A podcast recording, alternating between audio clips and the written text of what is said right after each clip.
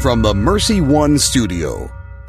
Making it personal with Bishop William Joensen on Iowa Catholic Radio and iowacatholicradio.com. Good morning. This is Making It Personal with Bishop Joensen, and I am not Kelly Mescher Collins. So we are praying for Kelly and her family today as she's going to be with them as her father Paul is in pretty serious health condition up there in the Carroll area, and so we pray for him and his situation and God's uh, blessing and and comfort be with them as whatever God's will unfolds. So probably a little bit less laughter today on the show, but uh, we'll do we'll do our best and. Uh, you know, the, the corniness uh, factor may go up even more. I'm here in the studio at Iowa Catholic Radio with Assistant uh, Station Manager Jimmy Olson and uh, Station Manager Deacon Tony Valdez.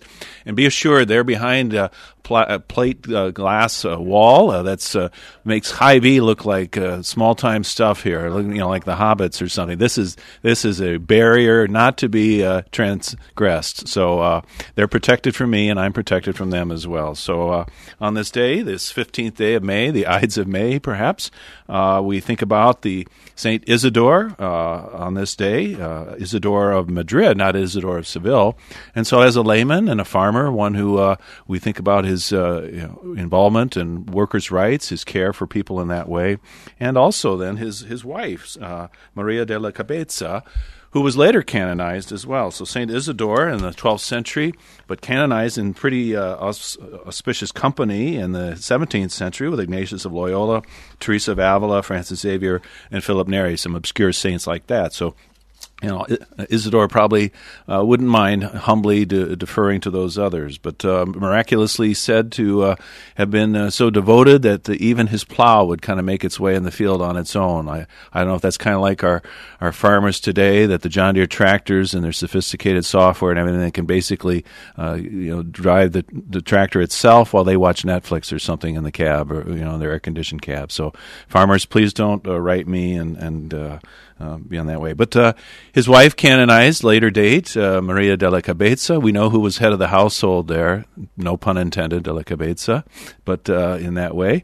And uh, Deacon Tony Valdez, you know, I don't know who's the head of your household. Eileen Valdez, working at HR, at HR at uh, the diocese. I was at a meeting yesterday late in the afternoon with Eileen Valdez, and she got a text as this bad storm was rolling through Polk County, and she says, "Oh, my old woman of a husband." Is looking after me. He's telling me to be careful on my way home. So uh, whether you shave your legs or not, Deacon Tony, uh, you know, you know that's probably better in spin class. They they like that, don't they? In that way. So uh, also the death anniversary of Father Edward Flanagan. So our friends in the Spirit Catholic Radio in the Omaha area, uh, Father Flanagan, servant of God, Boys Town fame, and that legacy continues. He died in 1948. I always thought when I was in studies in Washington D.C., uh, heading through uh, down to Catholic University of America on Eastern Avenue, the Boys Town site there. And uh, I actually lived in residence with a priest, Monsignor Joseph Ariano. May he rest in peace, former Air Force chaplain who uh, devoted the latter phase of his priestly ministry to the, the, the community there at Boys Town in, Northeast Washington. So um, Isidore, I think, makes us very conscious of, of workers' rights and uh, our concern for those who are in any way on the front lines, including not only healthcare professionals, those who are in retail, grocery stores, or the supply chain but those who, uh, you know, and uh, our meat packing plants and and those uh, who must labor under conditions, many of whom are immigrants, uh, perhaps Spanish speaking in that way. And so, uh, in mid-April, some of the Iowa bishops, including myself, uh, signed on with the American Friends Service Committee and the Iowa Immigrants' Rights Committee, just encouraging Governor Reynolds to be all the more mindful of our immigrant brothers and sisters, that their labor conditions and their their formation and awareness of the things that would be safe work workplace procedures, and so that they, if they should fall sick, have access to medical care, emergency assistance, regardless of their health insurance cover or immigration status. So uh, we look forward today to having as our special guests uh, Dr. Stephen Nowak of Mercy One Urgent Care in Ankeny, and Andrew Santos, Senior Vice President of Mission Integration at CHI Health, serving Southwest Iowa and Nebraska. So our guests uh, coming up in just a moment, and uh, we're hopefully he'll, he'll hang with us, even though it's only me today, folks. So you got to dance with what you got. All right. Thank you very much. Impoverished children break everyone's heart, but poverty seems like such a big problem. What can one person do to make a difference? For 17 years, Blessman International's passion has been to connect the resources of our donors with sustainable programs that impact the lives of impoverished children in South Africa. Our donors are feeding thousands of hungry children every week, providing basic water and sanitation for impoverished communities, and sharing the love of God in practical ways every day. Go to www.blessmaninternational.org and make your donation today. Thank you, Big Red Q Quick Print, for underwriting the sports report. Family owned and operated since 1980, Big Red Q Quick Print is a full service print shop ready to help you with all your printing needs with speed and accuracy. Forms, manuals, brochures, letterhead, envelopes, business cards, custom invitations, design, and bindery. Big Red Q Quick Print, located across from Merle Hay Mall. Online at bigredq-des Moines.com. Big Red Q Quick Print. We make printing easy.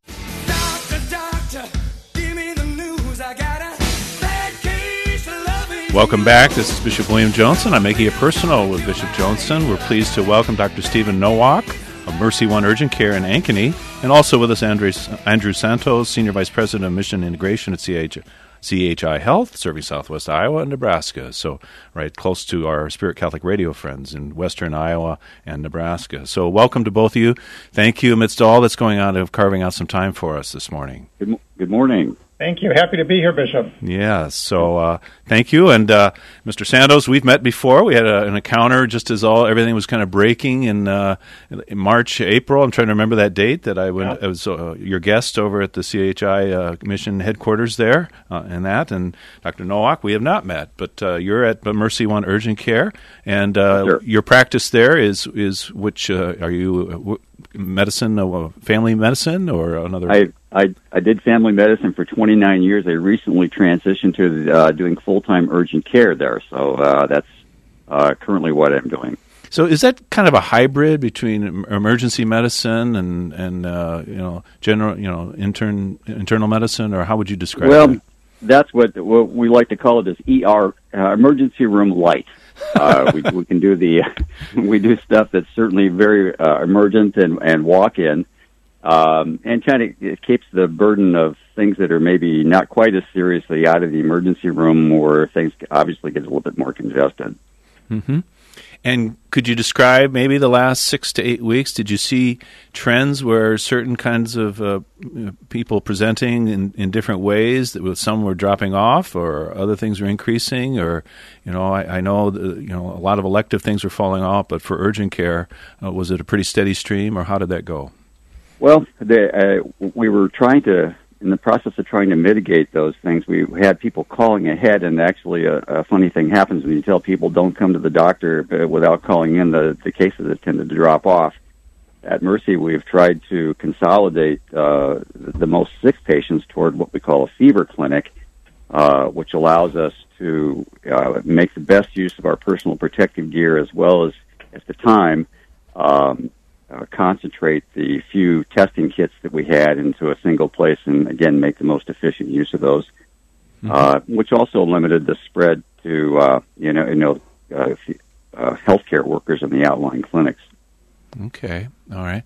And do you feel that you're at a place where you're well supplied now, or that uh, is that still an issue where you have to be kind of good stewards of the equipment? Obviously, you want to do that anyway, but uh, are, you know, is it a concern that uh, healthcare workers wouldn't have the, the equipment they need? Well, at, at this point in Iowa, I think our leadership has done such a great job of uh, again flattening the curve, has been as people say, um, and uh, our, de- our our administration has done a great job of getting us the equipment we need. Uh, people have gotten uh, tested for these N95 masks, and um, at this point, I don't think we have a shortage. We've uh, we've certainly been given the equipment we need, and I think most of our employees are safe. Okay, well, that's reassuring for you because uh, certainly the the risk and your vocational calling uh, to be on the front line in, in this particular way.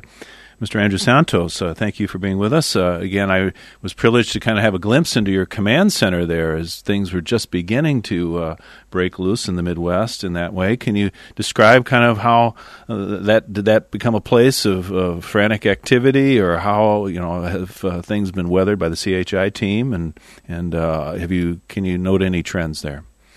Yes, no, thank you, Bishop. In fact, we remember very well your visit here, and it meant a lot. You recorded a video for our healthcare workers and came up and extended a blessing to our division incident command team, and uh, both of those made a, a, great impact on the folks that were here. And so, you know, thank you for that. And You're yeah, welcome. we created this whole incident command structure basically to kind of deal with the day-to-day barrage of uh, protocols and procedures that had to be adapted and changed and related related to COVID, of course.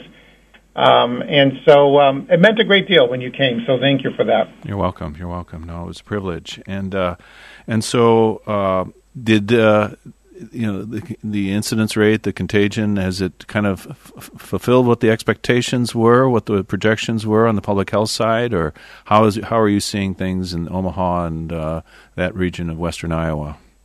Yes, you know we've been working very closely, of course, with state and other healthcare partners, and with our incident command structure. Uh, because we have such a, a large footprint, if you will, around Nebraska and southwest Iowa, one of the things that we've been able to do is uh, exchange and share resources across the division. So if there is a particular hotspot in one area, like we had in Grand Island, certainly for quite a while, we were able to kind of focus our resources there. And then as the outbreak might move to other areas of Nebraska, Omaha, for example, we're able to kind of shift resources there. That's kind of one of the blessings of being part of, of kind of a large division and really part of a large national system um, in which we're able to kind of share resources amongst us. And so we've been able to kind of mitigate, really, in some ways, the, the, the need for PPE, uh, the need for staff allocation, and so forth. And so we've been able to, I think, respond um, uh, to to the need as it kind of uh, emerged. Okay. And so, obviously, very data driven and, and you know, following the science and, and what the, the latest and the medical projections are and epidemiology and everything. But as a mission officer, what kind of lens do you have on all of this, and what are things that you uh, kind of try to hold up before your team and uh, you know the culture for CHI? Yes, no, that's a great question, Bishop. Because as a faith-based uh, healthcare system, as a ministry of the church, one of the things that are very important to us is to not only care, obviously, for the physical needs of our patients, but also to care very much so for their emotional and their spiritual needs. And so we work very closely, obviously, with your office and, and the different uh, bishops of the dioceses to which we serve to create protocols that would still, for example, allow clergy, priests to be able to come in to administer the sacraments, to be able to visit their, their parishioners and their people who might be in spiritual need. Um, we still have our paid staff chaplains who are able to visit all of our patients. So we take all the necessary steps to preserve PPE, to mitigate any uh, spread of disease but we still want to make sure that we, in a very real way, minister to those spiritual needs. And so we spend a lot of time training and working with both our chaplains and our local clergy to make sure that those services can still continue, which has been very important not only for our patients, but also in a very real way, Bishop, for our staff. I mean, our staff who are there day in and day out uh, in the midst of, of disease, trying to care for our patients, you know, their level of fatigue and, and, and their level of resiliency is also very important to us. And they have found that our chaplains and our clergy are as much of a support to them mm-hmm. uh, as to our patients. And so this is when really being part of a faith-based ministry allows us to help because we're able to, to call upon prayer, to call upon God, uh, to identify with the season we were in at the time, Lent, Holy Week, and Easter, which really gives meaning, I think, and encouragement and support uh, during particular times of stress for both patients and staff. Okay. I mean, with your staff and uh, Dr. Nowak, feel free to weigh in as well. I mean, that uh, particularly, I guess, in the hospital setting, maybe more than in the urgent care, but uh, for some, you know, maybe some of the the uh, staff are uh, veterans of the military services or something. Maybe have, some have been in uh, armed conflict and things. But for many, was this the, the kind of most vivid and, and frequent encounter with death uh, in the in the clinical setting that they'd had to deal with? I mean, certainly, you know, they're they're accustomed to, to working with that, and they're conscious of the the kind of horizon of mortality. But was it just much more intense for for everybody? I, I think, as you say, it is uh, this this definitely takes it to a new level. Certainly in urgent care, we get a lot of uh, acute things that come in, but uh, uh, again, the um, this has certainly stepped things up a little bit. And um, I think even as uh, physician leaders and providers in the clinic, you know, it's it, it's very helpful for us to be able to, uh, as they say, have something faith faith based uh, in what we do every day to convey that level of uh, confidence and spirituality, to uh, bring that to our our, our coworkers uh, who are facing this every day, as well as the patients that uh, uh, come in, and we can convey that confidence to them and make things a little bit more comfortable for them. Mm-hmm. Mm-hmm. I mean, I had just uh, such a, a, respect and appreciation that you know, not the you know, the healthcare professionals are, are, trying to impose faith or in any way kind of uh, kind of be uh, quasi chaplains, if you will, but this that they reverence that there is a spiritual dimension to us as human beings, uh, that we have souls, and that uh, you know our our uh, ultimate gaze is being you know this world, but that this world is participating in something even greater. So. Uh, grateful for for that. Uh, very ecumenical setting, I would imagine, for both of you, uh, people of different faiths, uh, not only Christian but are other faiths supported as well. yes, very much. Say, why don't we go with uh, Mr. Santos? Andrew first. Sure. No, thank you, Bishop. Yeah, very much so. We try to have a very diverse chaplain team of a variety of different faith traditions. And oftentimes, if um, one of our chaplains doesn't have the same faith as a patient, we still minister to that person or we help them be able to get in contact with their uh, respective clergy person. And so that's one of the, I think, blessings is that no matter what your faith belief system is, if any, um, we're able to kind of meet your spiritual needs um, in, in, a very personal way. Mm-hmm. And Dr. Nowak, I'm sorry I cut you off there. no, that's all right. That's, you know, certainly in the urgent care setting, uh, uh, mercy being, I mean, we we will see anybody and and certainly make no discrimination about uh, religion at all. So we tend not to bring it up quite so much because we don't want people to feel like, uh, you know, if they're if they're not Catholic, they're going to be excluded, and uh, we certainly don't want to convey that message. We're we try to be very mm-hmm. uh, supportive of that. So. Mm-hmm to be Catholic with a small c, very universal yeah. and open to all people yes. in that way. Uh, you know, uh, you know, mentioning that yes, uh, the PPE is there, uh, chaplains are able, and outside clergy as well. But was there a, a kind of critical period where kind of getting our, our, our skills, our minds wrapped around all this, that there was isolation and separation, and and was that something that uh, we kind of had to pass over or pass through, that uh, people were not able to, to be tended to by the by the pastoral care team as as they once were. Well, there's also Bishop. Um, in addition to being able to uh, minister to people in need in person, we also have developed a lot of innovative ways to be able to extend that pastoral care through technology, for example um, as well as through the actual caregivers. As, as the doctor mentioned, some of our docs and nurses are very comfortable when invited or when asked uh, to offer prayer, to hold a patient's hand. Um, they're able to do that, not just that formal chaplain. Uh, but then also, even with our chaplain crew, as, as well as our clinical team, um, we have a variety of means through iPads, through personal cell phones, other devices in which we're able to connect that patient sometimes with their family, if their family wasn't able to visit them, with their local clergy person, with the chaplain on, on staff. And so we're able to, through new and innovative means, also be able to still kind of handle and manage the emotional and spiritual needs of those patients. Oh, that's that's tremendous. That's beautiful. So, and you know, and uh, of course the uh, the trajectory we always hope is that the direct personal presence, you know, the, uh, an incarnate God could be present, but how technology has kind of extended that, even as it's not a, a surrogate for that uh, premium of just simply being with in that uh, in most immediate way and personal way.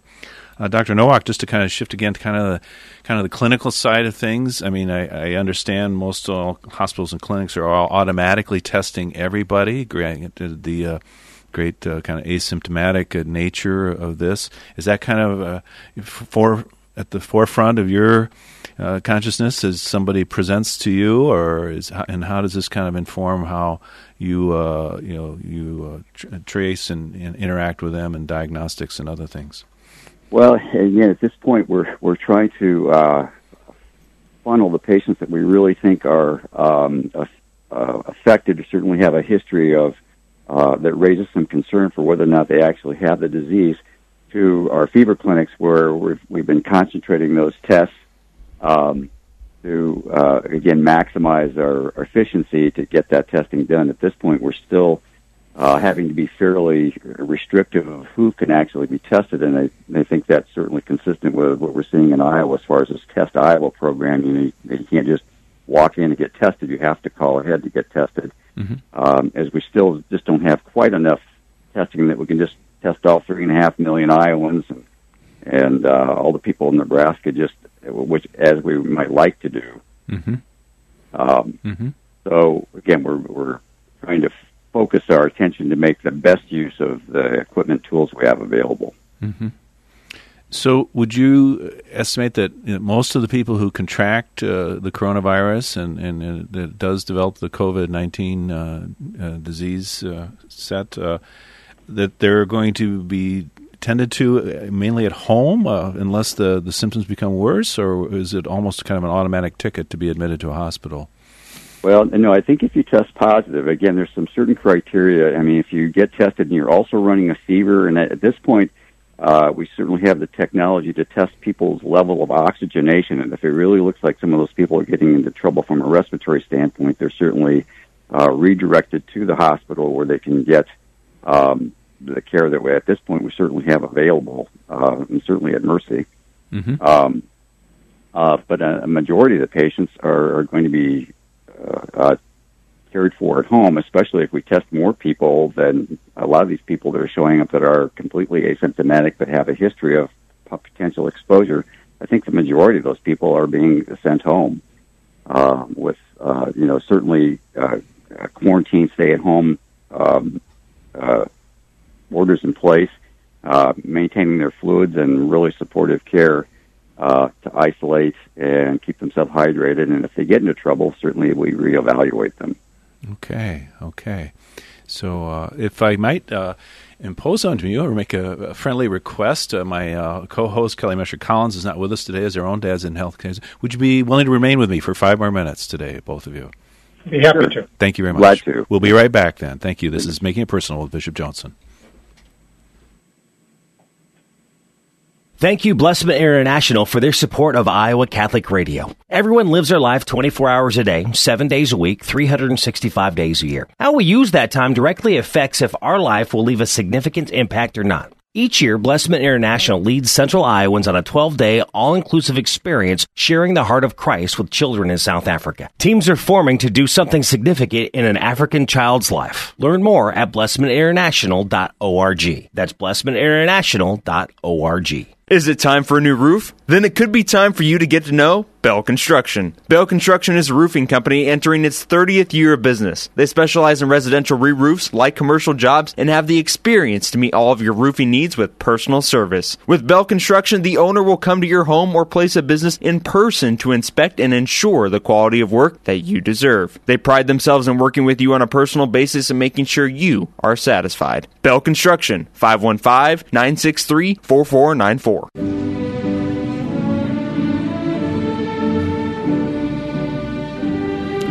And we're back. I'm making it personal with Bishop Joensen. Uh, pomp and circumstance Elgars. Uh, lots of different graduations this year. Some are going virtual. Some are kind of being a one-on-one personal graduations. So you know that's a, a, great sacrifice for our young people at these kind of benchmark moments. Uh, Dr. Nowak, we're here of Mercy One Urgent Care in Ankeny, and Andrew Santos, Senior Vice President. Thanks for hanging with me for a few more minutes here. Uh, and uh, just would say, uh, Dr. Nowak, you know, on, on, a personal level for you, the impact? I mean, how has this influenced your relationship with your family? Can you be present to them in the same way, or do you have to be more cautious? And I understand you have a, a daughter who's on the East Coast as well.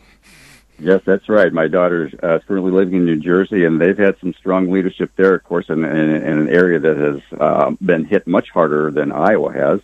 Um, but uh, I've had a um, trust. I've had to trust God to take care of her since I'm so far away and can't visit, and I'm not tech savvy enough to uh, FaceTime and those kinds of things. But I've been in touch with her, and she certainly she certainly sounds very good. Um, you don't have any and, grandchildren uh, who can school you on this stuff. No, no. Yeah, I know I don't have grandchildren. I have to do this on all on my own. Surely a nurse would help. yeah, yeah. Younger, younger, younger kids, younger nurses right at a training, they can help with that. So. Yeah, very good. Yeah, but uh, God's certainly been watching out for her, and and um, I've been uh, my trust has been well placed.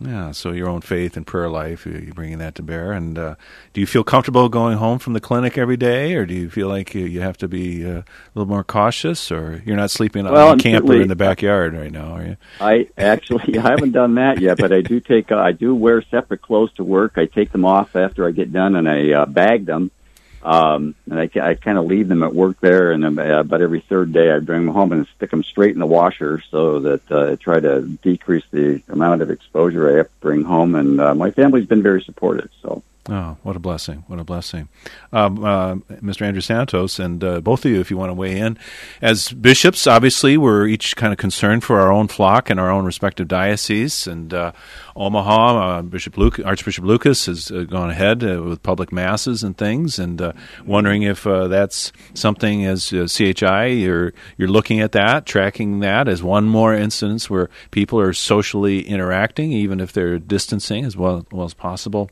and you know, myself looking at uh, making those decisions, working with the infectious uh, disease people at Mercy here in in Des Moines. But uh, do, would you have any reservations, cautions, or things uh, as we do? You know, go back to worship together in, in common. Uh, anything, you know, the, obviously the protocols for hygiene and things. But uh, would you have any reluctance or things that you would just want to bring to my attention as as a shepherd? Well, I think, Bishop, that you know we have to take those uh, very important and necessary precautions: social distancing, cleaning, uh, you know, not touching your face, not not touching your hands, frequent washing of hands. Um, and I think if we can take those steps and take all due precautions, we are able to, I believe, begin to uh, to bring people together um, within reason, of course. And so we, you know, celebrate Mass within our hospitals. That all stopped when various dioceses, of course, uh, put a pause on the celebration of public masses in their church. And now, as bishops are beginning to open up their places of worship and allowing us to go back to church to celebrate Mass, we're beginning to have those internal conversations right now within our various hospitals that as different dioceses begin opening up, will we be able to kind of uh, begin to have mass again on the schedules that we had uh, before the COVID outbreak? And uh, we might do that in certain areas depending on the level of outbreak. We might do it only for staff initially before opening it up to the public, etc. But I think with wise steps and precautions being taken, um, we are beginning to have those very conversations also. Okay, so it's a it's an ongoing discernment that I'm hearing for you as well. Yeah, Dr. Nowak, any any uh, yep. counsel or observations? Uh, certainly, that uh, as we get uh, as the concentrations of people go up, and uh, I think people are having missed the Eucharist in their life are going to flock back to Mass with uh, when we finally open the church uh, churches. Um, I think as long as people are practicing those social distancing, washing their hands, um, we may need to, you know, make the pews maybe a little farther apart or encourage people to do. Mm-hmm. Um, you know, okay. stay apart. And, and I'm sorry that we're running out of time here, yeah. but I really want to thank both of you heartily for taking time with us, Andrew Santos, Dr. Stephen Nowak. God's blessing on you and your work in mission. You can hear Making It Personal with Bishop William Joensen every week on Iowa Catholic Radio and iowacatholicradio.com.